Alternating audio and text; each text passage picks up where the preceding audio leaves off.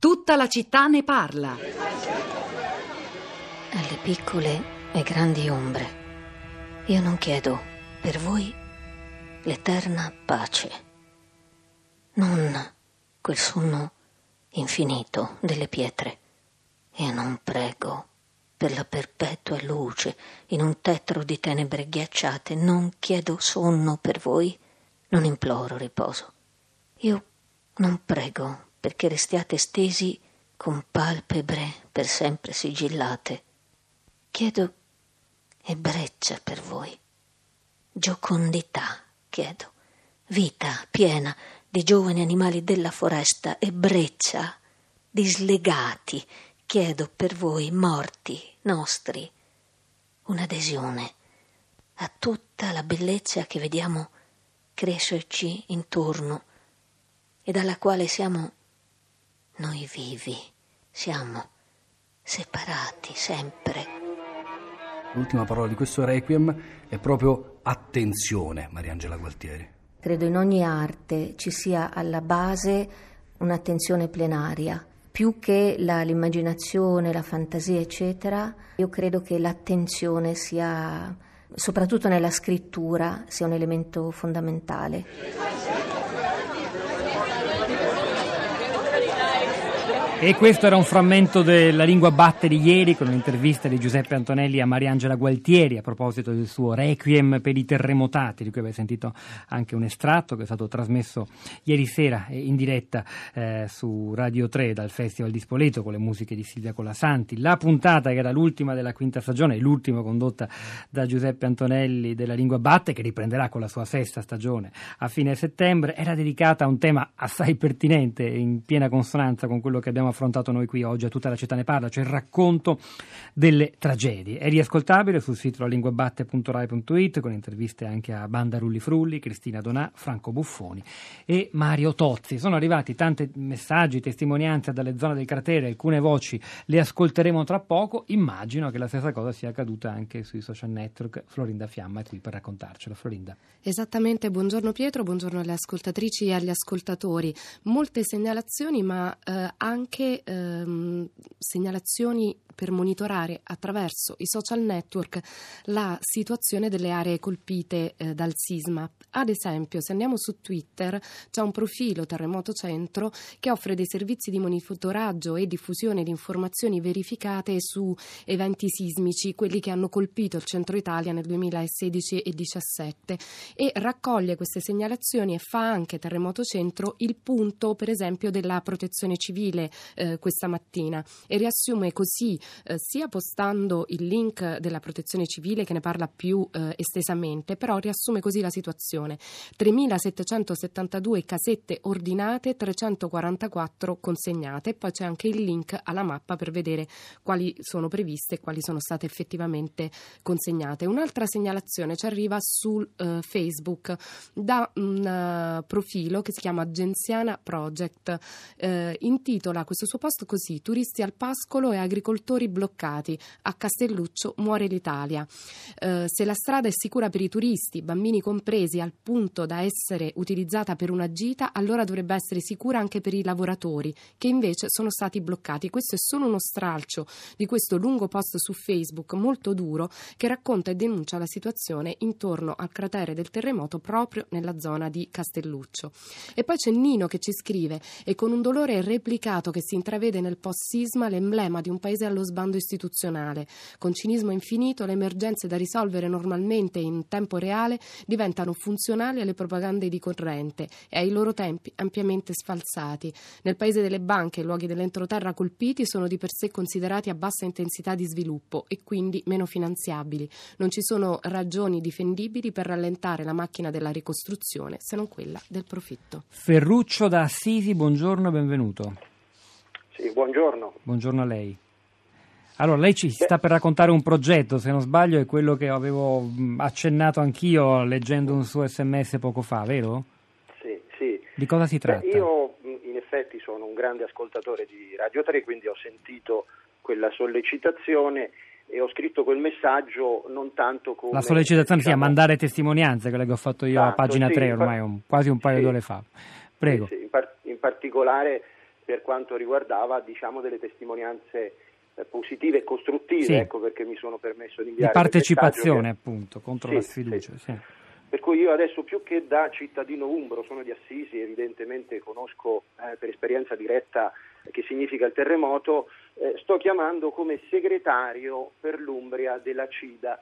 La CIDA è la Confederazione Italiana eh, che rappresenta tutte le categorie di dirigenti, sia privati che pubblici.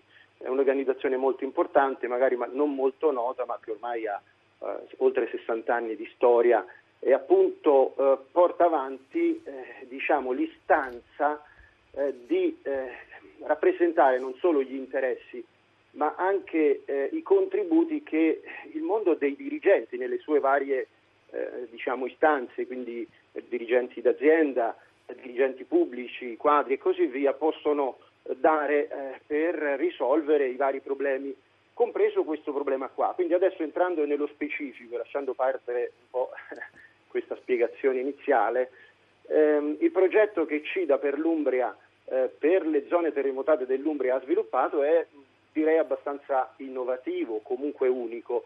Noi abbiamo raccolto molti contributi, così come tante altre organizzazioni, da parte dei associati iscritti che hanno versato evidentemente delle somme per beneficenza, ma anziché girare queste somme direttamente ai, ai sindaci uh, o a organizzazioni, cosa che sarebbe stata evidentemente estremamente positiva, eh, abbiamo sviluppato un progetto che serve proprio per eh, consentire la messa a disposizione di competenze alle aziende del territorio. Ora, nel brevissimo termine, molte aziende, in particolare della zona di Norcia, per questo intervento in questo momento si sta concentrando sull'Umbria, ehm, hanno subito parecchi danni, ma in qualche caso hanno avuto persino eh, delle, delle opportunità interessanti di sviluppo del fatturato, perché, come si può immaginare, molte aziende del settore agroalimentare e così via hanno persino visto aumentata la domanda, ma nel medio e lungo termine... Per compensare immagino, immagino i vuoti creati altrove, insomma, a causa del sisma. Sì, o, o, perché, o perché a livello, diciamo, di eh, promozione molte, molte catene eh, della grande distribuzione o molte altre organizzazioni hanno promosso i prodotti, ad esempio, della norcineria. Quindi, eh, ma, Ferruccio, io lo devo salutare perché ci sono anche altri ascoltatori. Voi offrite... Sì, ma velocissimamente sì. Chiudo perché non ho detto la cosa più importante. La dica, veloce. Noi metteremo a disposizione, stiamo mettendo a disposizione dei dirigenti,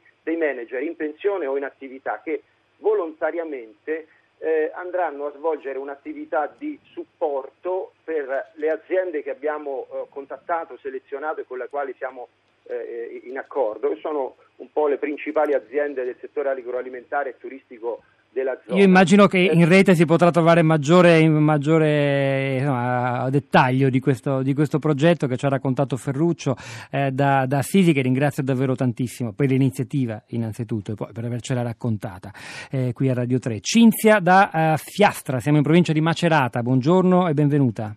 Buongiorno a lei e buongiorno a tutti. A lei. Eh, grazie. E niente, io avevo mandato un messaggio per in qualche maniera segnalare anche mh, alcune crit- criticità, no? Nel senso che vediamo, ecco, uno spreco di risorse in molti casi. Abbiamo visto, ecco, approntare stalle provvisorie quando costerebbe meno demolire e ricostruire quelle lesionate. E ecco, con un consumo di territorio, se ne parlava all'inizio della trasmissione, sì. No? Di quanto è importante andare a valutare, monitorare. E però ci sono analisi che secondo me allungano e fanno perdere tempo importante, soprattutto in comuni piccoli dove si rischia uno spopolamento che era già in atto e che secondo me si sta accelerando. Troppa burocrazia, Attra- dice Cinzia. Troppa burocrazia, ma forse anche una burocrazia senza anima. No? Nel Grazie, senso... sì, sì, è stata, è stata molto chiara, devo dire, no, insomma, è, è quello che pensano anche tanti altri. È davvero in breve, Roberto da Campi di Norcia per un altro progetto, se ce lo può sintetizzare in meno di un minuto ci fa un regalo, Roberto, poi torneremo a parlare, lo, lo rilanciamo sul nostro blog, prego. Va bene, buongiorno signori, sono Roberto Striccoli, il presidente della Pro Loco di Campi di Norcia, l'epicentro del sisma del trenta ottobre. Noi, nonostante ciò, che tutte le nostre certezze sono state distrutte con il sisma, chiaramente siamo intenzionati a ripartire su quel territorio in maniera molto molto importante. Sicilia abbiamo un progetto che è denominato Back to Campi, ritorno a Campi. Io lo sto portando in tutta Italia, veramente, perché c'è la gente che mi chiede, vuole conoscere questo progetto.